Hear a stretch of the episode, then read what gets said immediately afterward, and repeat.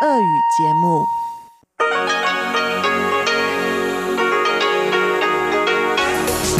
эфире Международное радио Тайваня. В эфире русская служба Международного радио Тайваня. Здравствуйте, уважаемые друзья! Из нашей студии в Тайбе вас приветствует Мария Ли, и мы начинаем нашу ежедневную программу передач из Китайской Республики. Субботнюю программу откроет обзор новостей недели. Далее вы услышите передачу Владимира Вячеславовича Малявина «Всемирный Чайна Таун» с продолжением цикла лекций, посвященных китайской цивилизации. Такую программу услышат все, кто принимает наши передачи на частоте 5900 кГц с 17 до 17.30 UTC. А те, кто слушает нас на частоте 9490 кГц с 11 до 12 UTC, смогут также услышать передачу Игоря Кобылева «Наруан. Тайвань» Напомню также, что практически все передачи, включая часовую программу, вы можете прослушать безо всяких помех на нашем сайте ru.rti.org.tw. Мы также регулярно обновляем наши страницы в соцсетях и призываем всех подписываться и ставить лайки. Ну а мы начинаем обзор новостей недели. Сегодня суббота, 25 июля.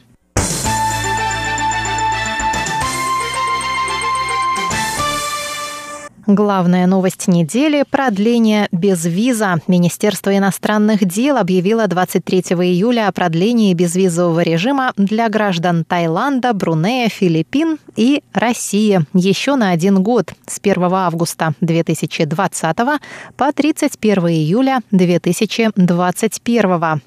Однако МИД особо отмечает, что продление безвизового режима для граждан этих стран не означает снятие противоэпидемических ограничений, в рамках которых сейчас временно закрыты границы для граждан иностранных государств.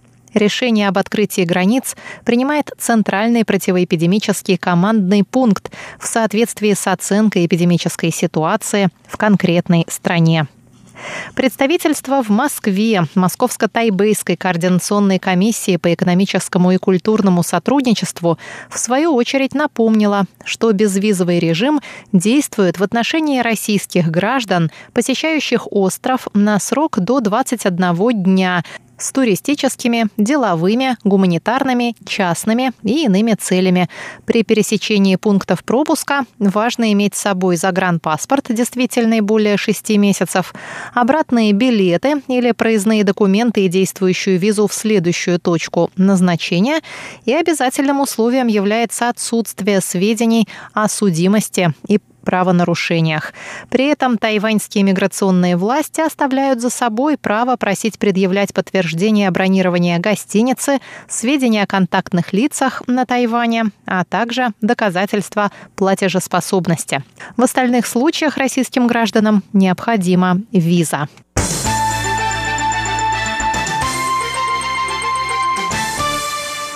Президентская канцелярия Китайской республики Тайвань выразила 24 июля благодарность Сенату США за внимание к государственной безопасности и поддержку Тайваня, прописанные в законе о национальной обороне на 2021 год. Сенат США принял этот закон 23 июля.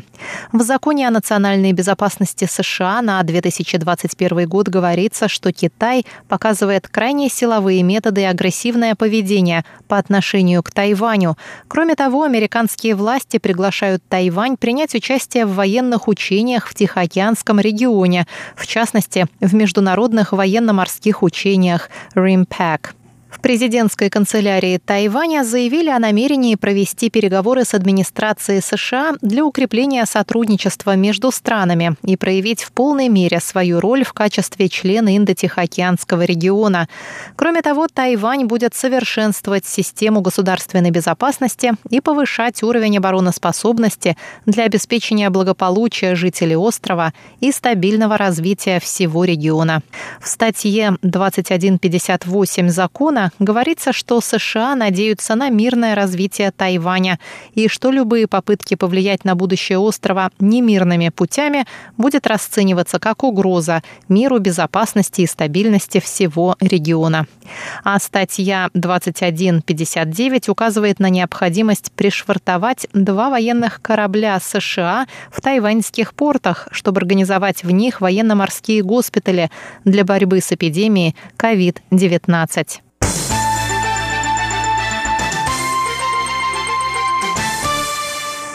Тайваньские средства массовой информации сообщили, что двум сотрудникам представительства Тайваня в Гонконге не продлили визы из-за отказа подписывать заявление о признании принципа одного Китая. Они были вынуждены вернуться на Тайвань. Премьер-министр Китайской республики Су Чан сказал 24 июля, что Китай нарушил все обещания, данные гонконгцам, а теперь требует, чтобы сотрудники тайваньского представительства в Гонконге признали принцип одного Китая. Однако Су подчеркнул, что Тайвань рад сотрудничать с Гонконгом, но только на условиях взаимного уважения. Даже от сотрудников нашего представительства в Гонконге требуют подписать заявление о признании одного Китая. Это изменения, которые нарушают существовавший ранее порядок. Мы примем соответствующие меры, основываясь на принципах взаимной выгоды и защиты достоинства страны, сказал премьер Су Джинчан.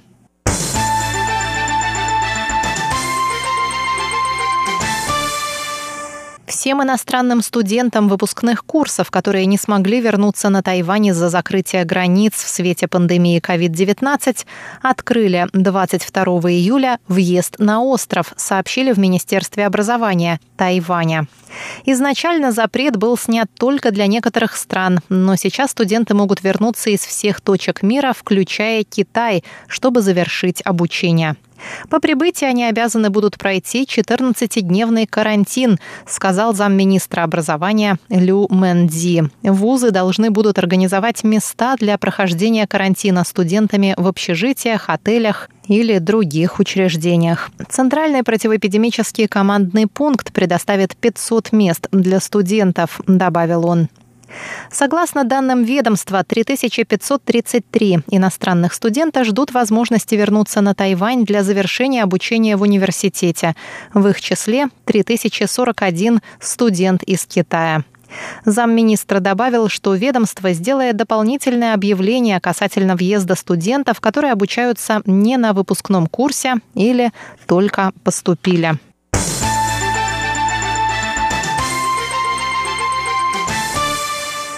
Законодательный юань Тайваня принял 22 июля в третьем чтении закон о гражданских судьях. Закон позволяет обычным гражданам принимать участие в уголовных судебных разбирательствах и влиять на вынесение приговора наравне с профессиональными судьями. Согласно закону, в состав судейской коллегии в уголовных процессах будут входить три профессиональных судьи и шесть гражданских. Для вынесения обвинительного приговора необходимо согласие как минимум двух третей судейской коллегии, включая одного профессионального судью.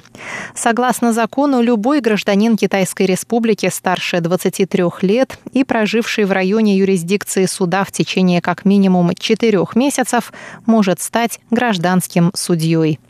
Закон о гражданских судьях был одной из инициатив президента Цай Янвэнь в ходе ее второго президентского срока. Поддерживающие закон отметили, что в последние годы решения судей нередко не отвечают ожиданиям общественности, и граждан давно пора включить в уголовное судопроизводство. Противники закона призывают ввести суд присяжных, а некоторые полностью не поддерживают участие граждан в уголовных судах. Закон был принят спустя 30 часов голосования в законодательном юане. Он вступит в силу в 2023 году. На данный момент в тайваньской судебной системе разбирательствами и вынесениями приговоров по делам занимаются только судьи. Подробнее об этом мы поговорим завтра в нашем воскресном шоу. Присоединяйтесь.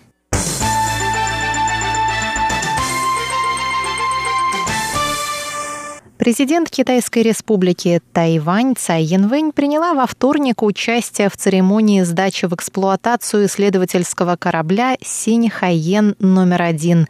Она отметила, что этот корабль, ставший результатом общей работы тайваньских инженеров и производителей, является новой вехой в истории тайваньского судостроения. После того, как Министерство науки и технологий инициировало обновление исследовательского флота, были запущены в производство три корабля «Синьхайен номер один» водоизмещением в 2200 тонн, а также номер два и номер три водоизмещением в 500 тонн. Последние два были сданы в эксплуатацию в ноябре минувшего года президент сказала. В рамках сотрудничества Министерства науки и технологий с университетами Синьхаен номер один будет отправляться в Гаосюн, на Гуам и в Палау. Он будет проводить исследования в подверженных тайфунам регионах западной части Тихого океана, а также исследования в районе Марианской впадины и североэкваториального течения. 北赤道、洋流等区域展开研究。Синий Хайен номер один, название переводится как «новый морской исследователь», способен проводить в плавании 40 дней. Корабль оснащен метеорологической вышкой, системой динамического позиционирования и многолучевым гидролокатором.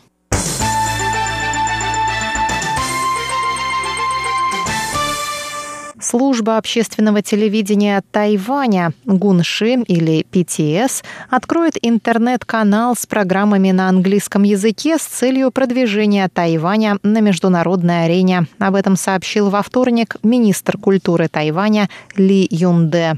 Международная видеоплатформа представит зрителям англоязычные программы о Тайване на разные темы. На создание канала Министерство культуры выделило бюджет в 1 миллиард новых тайваньских долларов. Это примерно 34 миллиона долларов США в год на протяжении четырех лет. Открытие канала планируется в январе следующего года.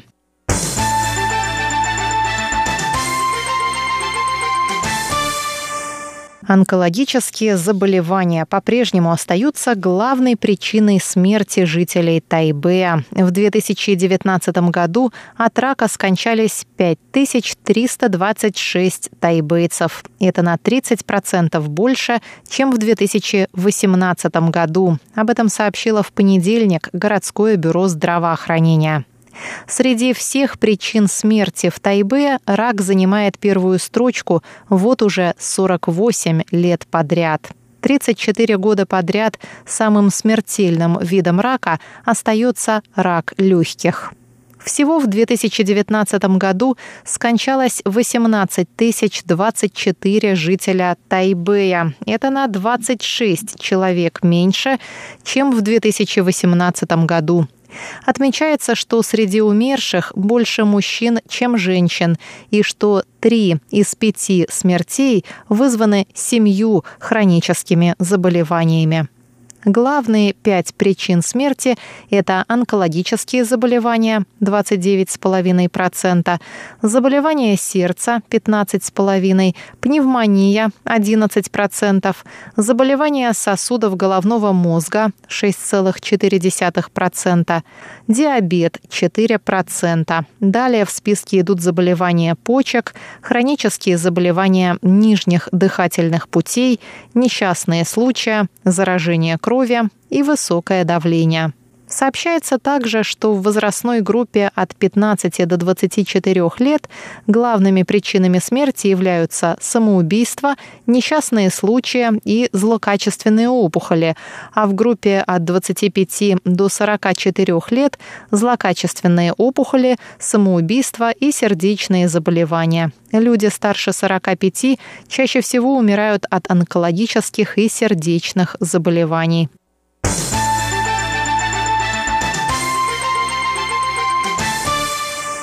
Новорожденной панде в тайбэйском зоопарке почти исполнился месяц, и представители зоопарка рассказали, что у нее уже появилось прозвище. Официального имени панде пока не присвоили. Но ухаживающие за нею сотрудники зоопарка отметили, что у нее очень мягкий характер, прямо как у отца, поэтому они между собой называют ее Жо-Жо от китайского слова «нежный, мягкий». Это также созвучно слову пухлый. Впрочем, это милое прозвище не является ее официальным именем. Имя Панди выберут методом общественного голосования, как это было с ее старшей сестрой Юаньцзай. Дорогие друзья, вы прослушали обзор новостей недели, который для вас провела Мария Ли. Оставайтесь с русской службой МРТ.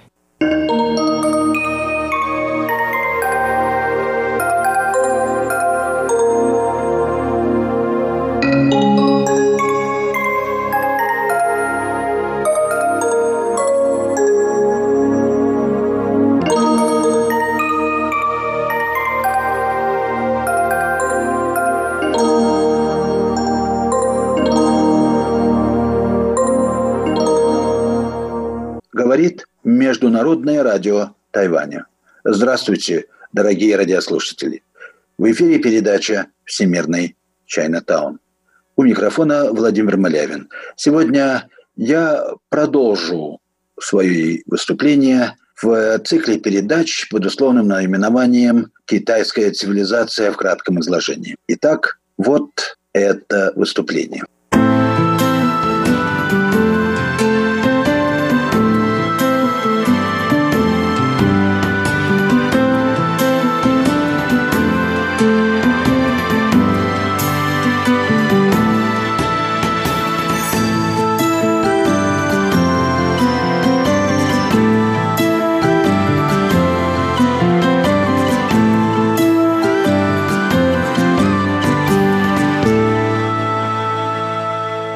Вот, знать, мы это все, вот эту фантастику и действительно соединяем и получаем какое-то странное китайское вот это мировоззрение, где перемешано одно с другим. Для нас вещи непонятные. Да? Тот, кто был в Китае, это знает. Подходя к любому храму, он видит каких-то странных животных. Они не имеют какого-то эстетического такого значения для нас. Они какие-то уродцы. Что это за этим стоит? Ну, возьмите хорошо очень хорошо выражает, лучше всех, пожалуй, выражает этот модус китайской цивилизации известная так называемая «Книга гор и морей» Шанхайдин. Вот странное сочетание какой-то дремучей фантазии, я бы сказал, да, и бюрократической логики или бюрократической рациональности, которая выражается в том, что вам точно укажут, в каком направлении находится та или иная гора, сколько до нее надо идти и т.д. и т.п а содержание совершенно фантастическое. Там всякие химеры, монстры и прочие, прочие живут и так далее. И все это подается как географическое описание и так далее. Я привожу только один пример, но понятно, что за этим стоят тысячи примеров такого же рода, и мы должны это принять. Европейцы это очень трудно принять, потому что он различает миф и логос. Его греки так научили. Митос – то, что не соответствует истине, а логос – это то, что истинно. А вот тут смесь того и другого такая, что да и в истории точно такая же на самом деле. В истории нет китайской вот такого же отношения, как мы привыкли в Европе, что было все правда. Если это действенно, то это правда. Вот и все. А разве нет? Смотрите на правду, на истину прагматично. Годится, значит, значит это истина. А не годится, это не истина. Но надо просто иметь тут добавление небольшое. Да, мы используем истину, но не видит никто это использование. Понимаете? Мы же не видим, как она используется. Где она? Это? Она же скрыта. Значит, в тот момент, когда мы ею пользуемся, ее нет. Но мы же не чувствуем и не видим карандаша, когда мы пишем на бумаге. Потому что он, он становится актом письма, элементом письма. Вот и все. Как отдельного вещи его не существует. Ну и все это касается и всех прочих явлений в мире. Значит, чтобы подытожить, я должен сказать, что вот это превращение, превращение в э, постоянном, да, которое дает нам постоянство превращений, оно ведь не отделено от жизненных метаморфоз, но оно и не тождественное. Вот это знаменитая недвойственность, в которой небо и человек сходятся, я об этом говорил в прошлый раз. Тут есть три компонента, которые я хочу указать, потому что этого тоже нет в литературе у нас, а понимать это надо. Что есть природа этого превращения с точки зрения составных частей его. Здесь есть три компонента, три формы действия. Первое – это оставление. Мы должны оставить все вещи, мы должны быть к ним привязаны, они же нереальны. Они же нереальны. Они только вовлечены в поток превращения. Во-первых, мы оставляем. Оставляем себя вместе со своими индивидуалистическими, эгоистическими тенденциями. Оставляем вещи, мы не привязываемся к ним. Мы обретаем тем самым свободу. Второе. Мы следуем. Следуем чему? Но это логически вытекает из оставления. Если я что все оставил, что я могу делать? Я могу следовать импульсу жизни, который проходит сквозь меня совершенно непроизвольно, вечно и непрерывно. Ты все. Следование важнее познания и даже творчества. Следуя, я исполняю ритуал, в частности, в, в обществе. Вот почему ритуал важен. Но ритуал не есть отражение каких-то предметов да, или идей, как мы так привыкли о нем думать. Он сам формирует вообще человеческую социальность. Он есть первичная реальность человека, как наша жизнь. Он вообще не отделен от жизни. Мы, конечно, смотрим на ритуал как какую-то скучную формальность. Вот стоять час в какой-то там непонятном там и так далее. Тягомотина. Нет, это жизнь, как она есть во всей ее глубине прежде всего. И в ее главной вечности. Жизнь вечная – это ритуал. Вот так. Его можно только возобновлять. Вы скажете, значит, надо имитировать там чего-то или кому-то подражать. Но это отдельный вопрос. Сначала надо кому-то подражать, но ведь также мы учимся. Ритуал надо учиться, правильно? Хорошо, к всему прочему. Как мы учимся? Сначала мы кому-то подражаем, а потом, когда мы все усваиваем, мы вырабатываем свой собственный стиль. Свой стиль, свою манеру. Жизнь – это стиль. Французы говорят, человек – это стиль, правильно. Le стиль целем, то стиль – это человек. Человеческое бытие – это стильное бытие, прежде всего, личностное. И мы любим в человеке его стиль, про между прочим, а не что-либо другое, в конечном счете. Но стиль – понятие уникальное. Да, в этом наша уникальность. И он, в общем, не поддается объективному познанию. Его можно почувствовать, его можно перенять. Мы испытываем сильные впечатления от этого стиля. Да, именно так передается превращение. Ветер, так сказать, человеческого характера и прочее. Ну вот, и тогда мы, значит, возобновляем этот стиль. Ну, возобновляем так, что он никогда не повторяется. Это отдельная тема. Э, ничто не повторяется в жизни, но как бы повторяется. Это я не буду вдаваться в эту метафизику, так сказать, различия и повторения. Обращайтесь к книге Делеза, там многое написано, в том числе со, со ссылками на Китай и на Восток. Я пока не могу углубляться в эти философские тонкости. Я пока указываю только на грубые основные параметры вот этого мировоззрения. Итак, оставление, следование. И к чему же приводит следование с оставлением? Оно возвращает нас к истоку бытия. Вот так. Мы возвращаемся к началу начал. Ну, мы же возвращаемся, потому что мы же возобновляем неисчерпаемые первозданные. Что можно возобновлять-то вообще? Только то, что существует вечно. А что существует вечно? То, что было предвечно. Вечно существует только предвечно. Что там говорить? Значит, мы возвращаемся к предвечному состоянию.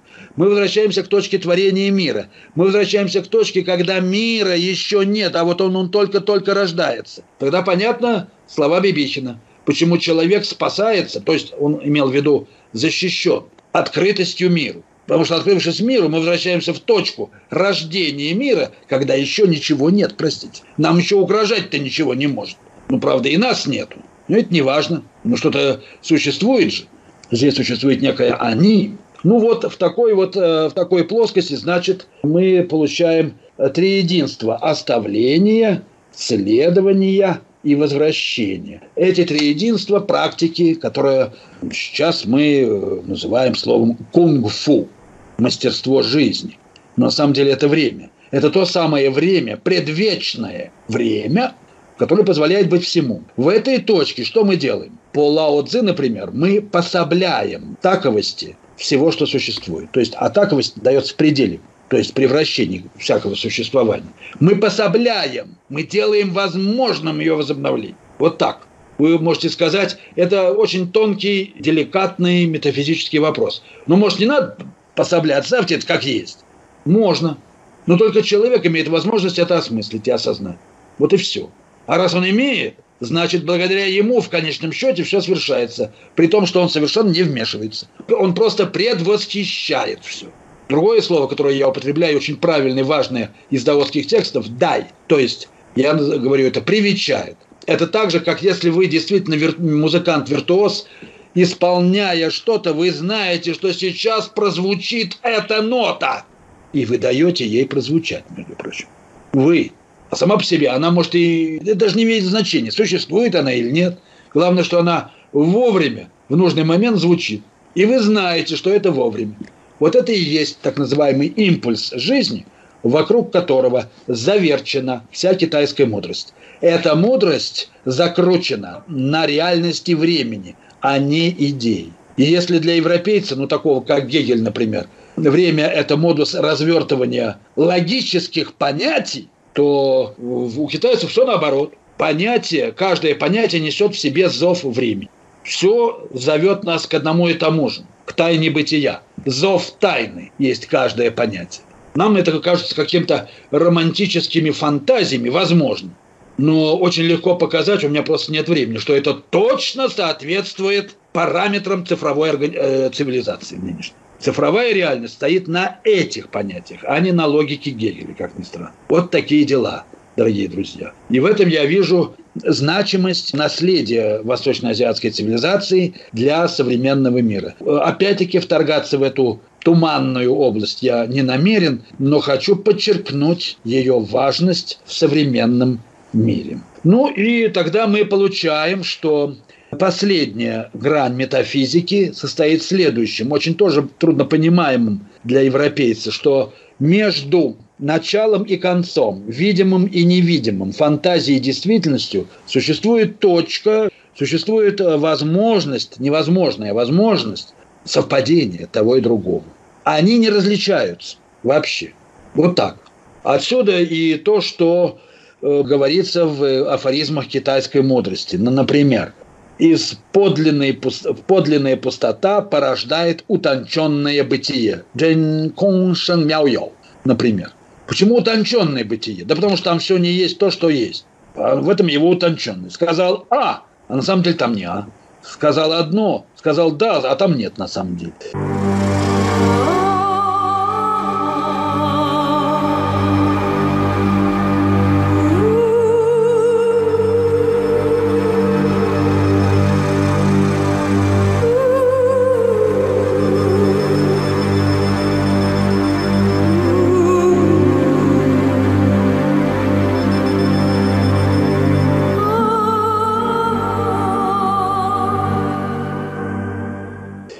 Теперь я перехожу к главному уже материалу китайской истории. Вот китайская реальность китайской истории. А история, конечно, не есть цепочка фактов там.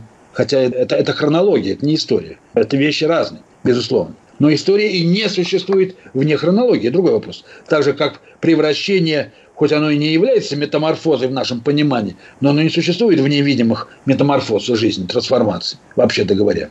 Да? Небо присутствует в, зем... в человеческом бытии. Да, но его нигде не видно. Оно как бы скрытно там присутствует, да, и э, осуществляется за счет человеческой деятельности. Оно не противостоит человеку никак. Это вам не Бог авраамических религий, который дает откровения, записанные буквально определенными словами, при том, например, что христианство это четыре только языка признаются как священными, а все остальные непонятно в каком статусе находятся, таких подозрительных, сомнительных переводов, так можно сказать, да, включая русский, между прочим, ну и так далее. Это, этой проблемы нет на Востоке. А что там есть? Значит, там, благодаря также иероглифической письменности, но главным образом, которая шла, конечно, рука об руку вот с этим метафизическим, метафизикой кристалла бытия, в которой живое и мертвое, присутствующее отсутствующее, фантазия и действительность не, не совпадают, но и нераздельны. Они находятся в состоянии недвойственности. Поэтому одно присутствует в другом.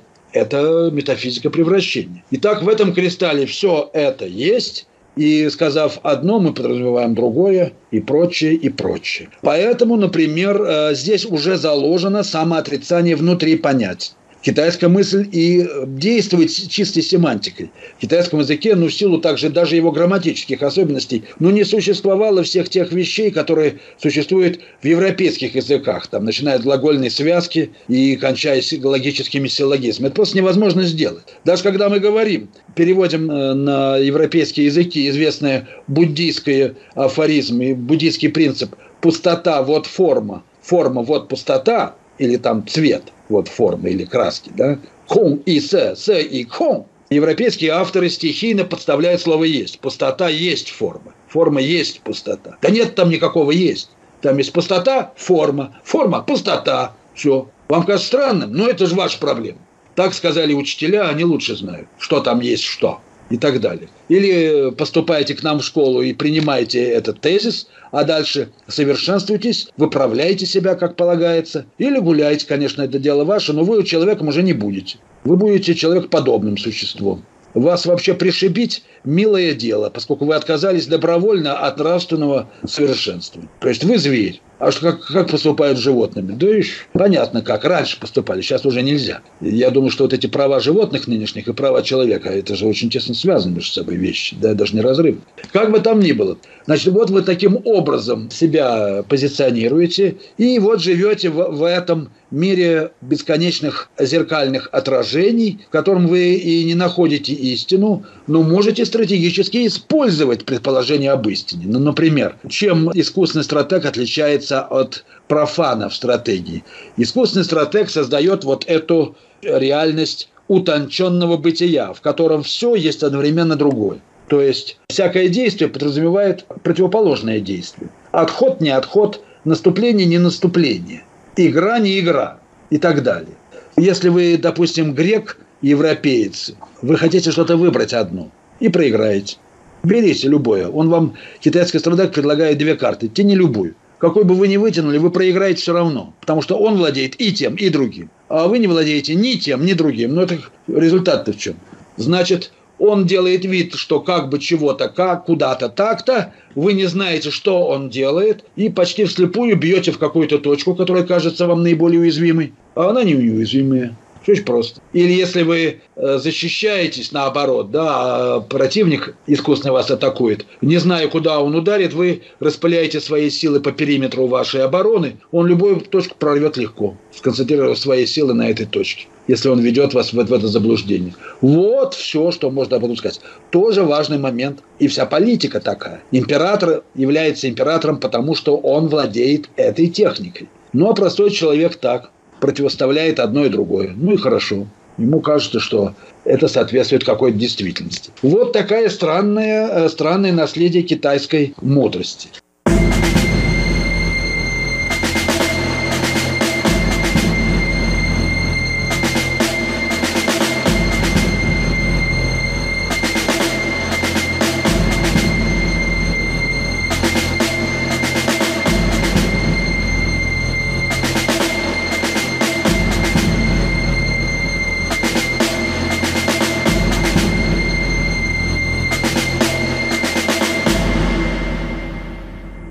А теперь давайте перейдем к, собственно, китайской истории. Вот китайская э, история стоит на вот таких вот кристалликах смысла. Они вращающиеся. Помните, я в прошлой лекции говорил? Реальность – это вращающийся кристалл. Светоносный кристалл, в котором 01, 01, 01 постоянно сменяют друг друга и подменяют друг друга, и вы не можете его ухватить за какое бы то ни было место. Да? Это точка духовной осиянности, которая развертывается в истории чем? Вот бесконечным разнообразием всевозможных явлений жизни. Вот чем она разворачивается. Но она разворачивается определенным образом.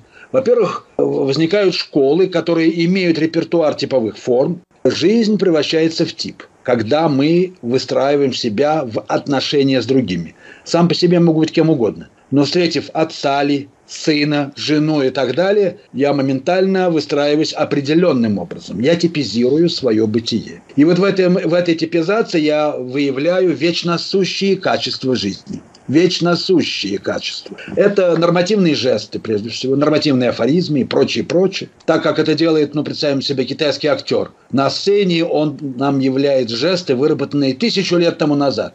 Давно прошло много поколений актеров, они ушли в, э, из этой жизни. А жесты-то остаются, это ритуал, между прочим. И в них мы удостоверяем свои вечно живые качества. Вот почему театр был религиозным явлением на Востоке, и смотреть его означало приобщаться к вечной жизни, между прочим. Они, они просто, хотя можно и гоготать, просто одно другому не мешает, просто веселиться. Ну и даже высший пилотаж, это вот веселишься, а там метафизическая подкладка небесная. Это, кстати, очень, очень и очень соответствует восточной жизни.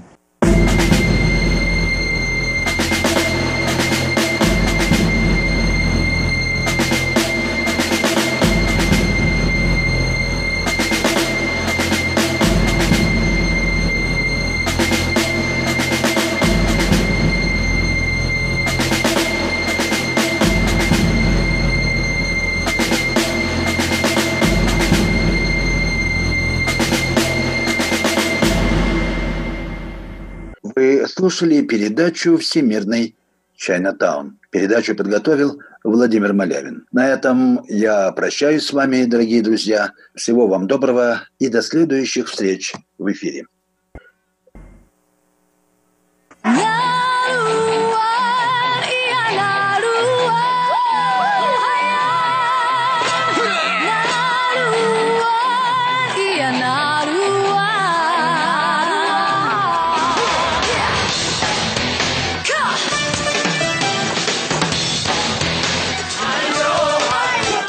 Добрый вечер, дорогие радиослушатели. В эфире передача «Нурань Тайвань» и с вами ее ведущий Игорь Кобылев. Как я и обещал вам на прошлой неделе, сегодня мы продолжим слушать песню коренного народа Сирая, исполняемую женским хором села Дуншань.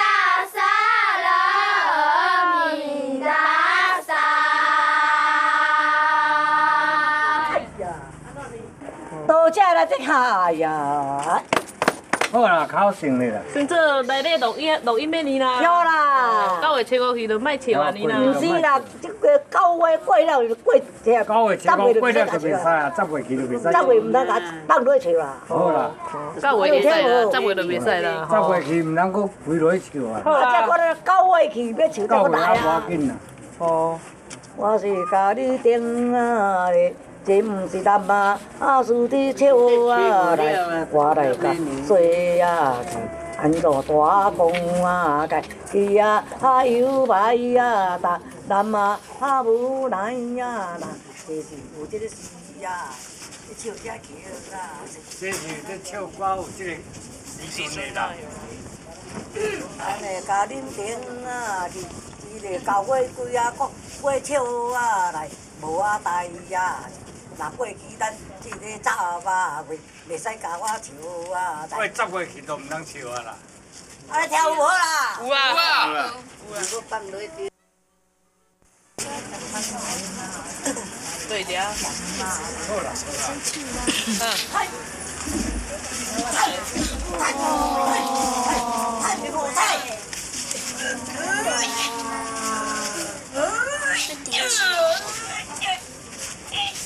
うわ!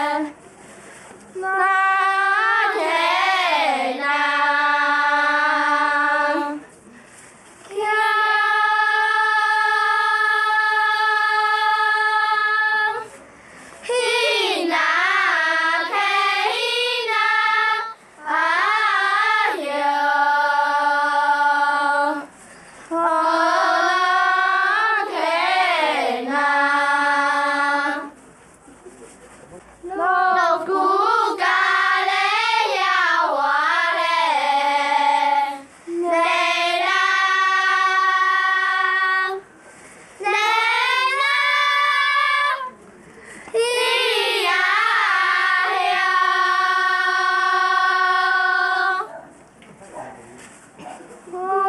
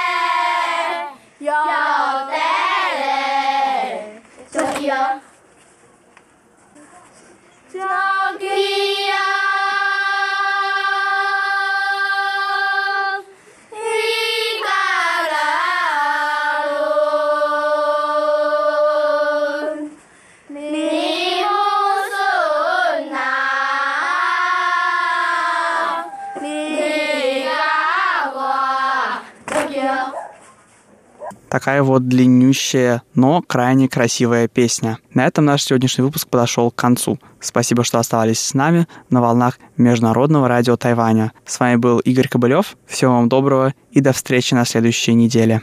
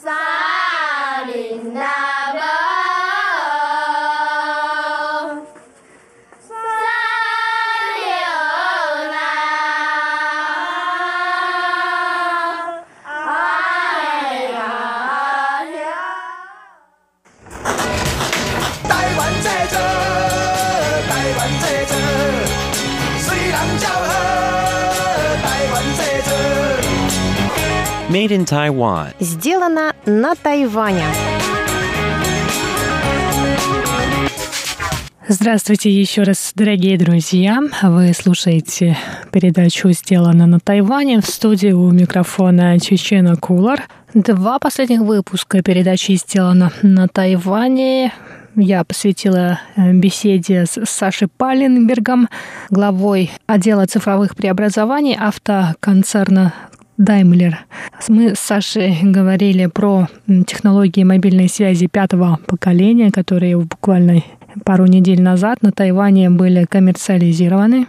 А на прошлой неделе мы с ним поговорили о развитии тайваньской экономики и тайваньской промышленности в последние 30-40 лет и поговорили о проблемах, с которыми тайваньская промышленность сталкивается. И сегодня я предлагаю вам послушать продолжение этой беседы. В частности, мы сегодня будем говорить об отсутствии культуры принятия неудач и о том, как это отражается на развитии экономики.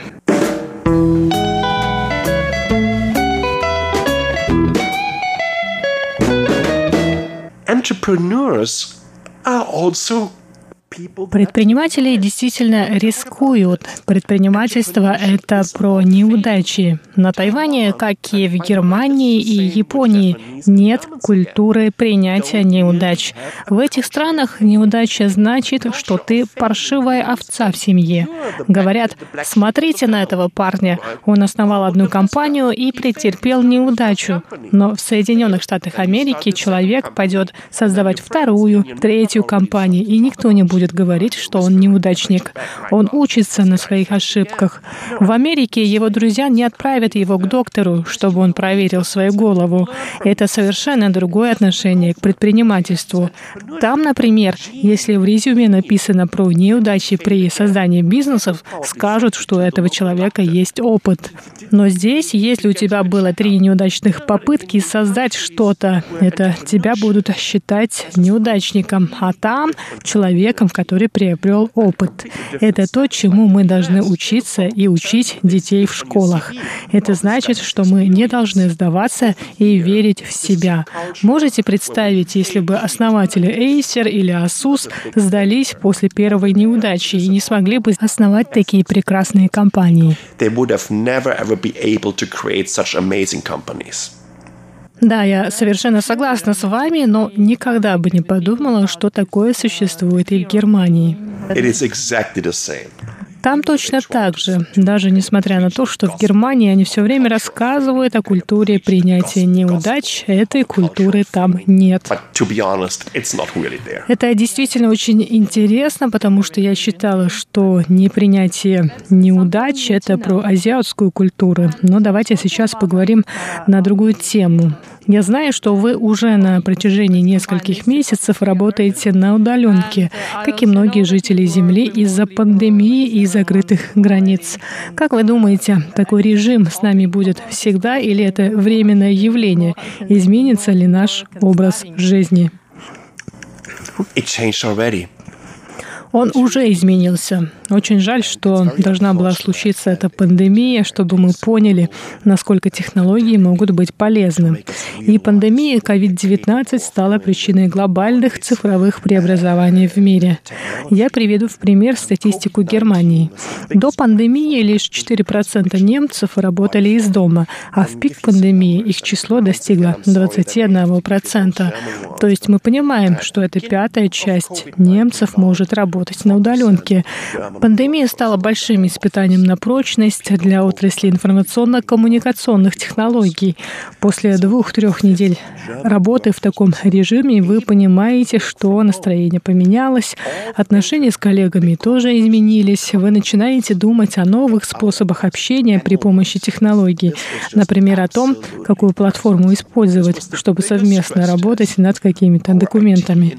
Эта ситуация не только повлияет на то, как мы будем работать в будущем. Это также касается устойчивого развития. До пандемии средний статистический немец каждый день проезжал на машине 60-70 километров, то есть около 30 километров до работы и столько же после. Это примерно 40-50 минут в один конец. Получается, что в день вы теряете больше часа на дорогу. На общественном транспорте вы потратите еще больше времени. То есть каждую неделю вы тратите по 5-6 часов, чтобы добраться до работы и вернуться домой, а в год полторы недели вашей жизни. А теперь посчитаем, сколько времени вы проведете в дороге до работы и обратно за всю вашу профессиональную жизнь. Допустим, вы будете работать в течение 45 лет, тогда год-полтора вы проведете только лишь в дороге. Это мы говорим только про время. Мы даже не говорим про ресурсы, потраченные на дорогу, про то, во сколько вам это обходится. Когда мы говорим про офис на дому, мы должны понимать, насколько он будет соответствовать принципам устойчивого развития. И это должны понять и крупные компании, понять, что их сотрудники дома работают наиболее эффективно. И сейчас уже есть некоторые цифры, согласно которым люди дома работают дольше, что тоже довольно забавно. В будущем каждый должен перестроиться. Есть люди, продуктивность которых наиболее высока, между 5 и 8 часами вечером, а есть те, кто наиболее работоспособен в 5 утра. Идея работы на дому дает людям больше свободы. Многие компании уже поняли это. Я думаю, что многие будут внедрять такой режим работы у себя. Я не считаю, что это лишь временное явление. Мне кажется, что наше отношение к рабочему процессу изменилось кардинально. I think it changed, it fundamentally changed our perspective on work.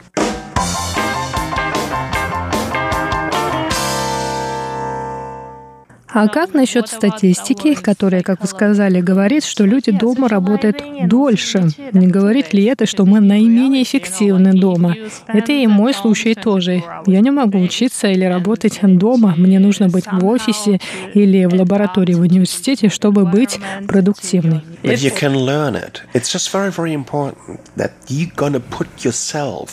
Но вы можете научиться этому. Это не имеет отношения к тому, какой у вас компьютер дома или или к скорости интернета.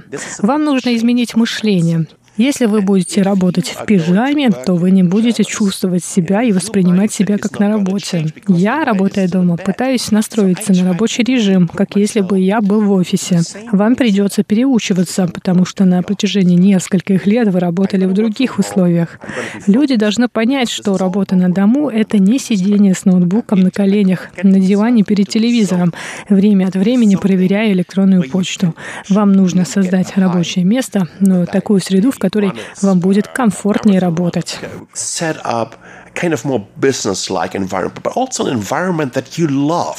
Мне кажется, вы не думаете совсем о людях, которым нравится находиться в офисе. There's nothing wrong with it. Don't get me wrong. В этом нет ничего плохого. Не поймите меня неправильно. Но вы сказали также об одном важном моменте. Люди должны социализироваться. Но я считаю, что социализироваться можно и онлайн. Почему бы не устроить перерыв на кофе с коллегами в приложении для онлайн-конференций Zoom и пообщаться? And do some chit-chat over there. Но это другое, это совершенно другой опыт.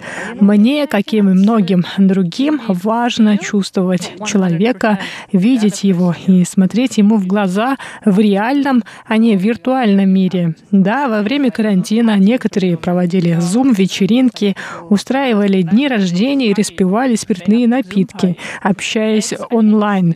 Но я все же надеюсь, что это не станет нашей новой нормальностью, новой реальностью, потому что опыт живого общения не может заменить ничто другое.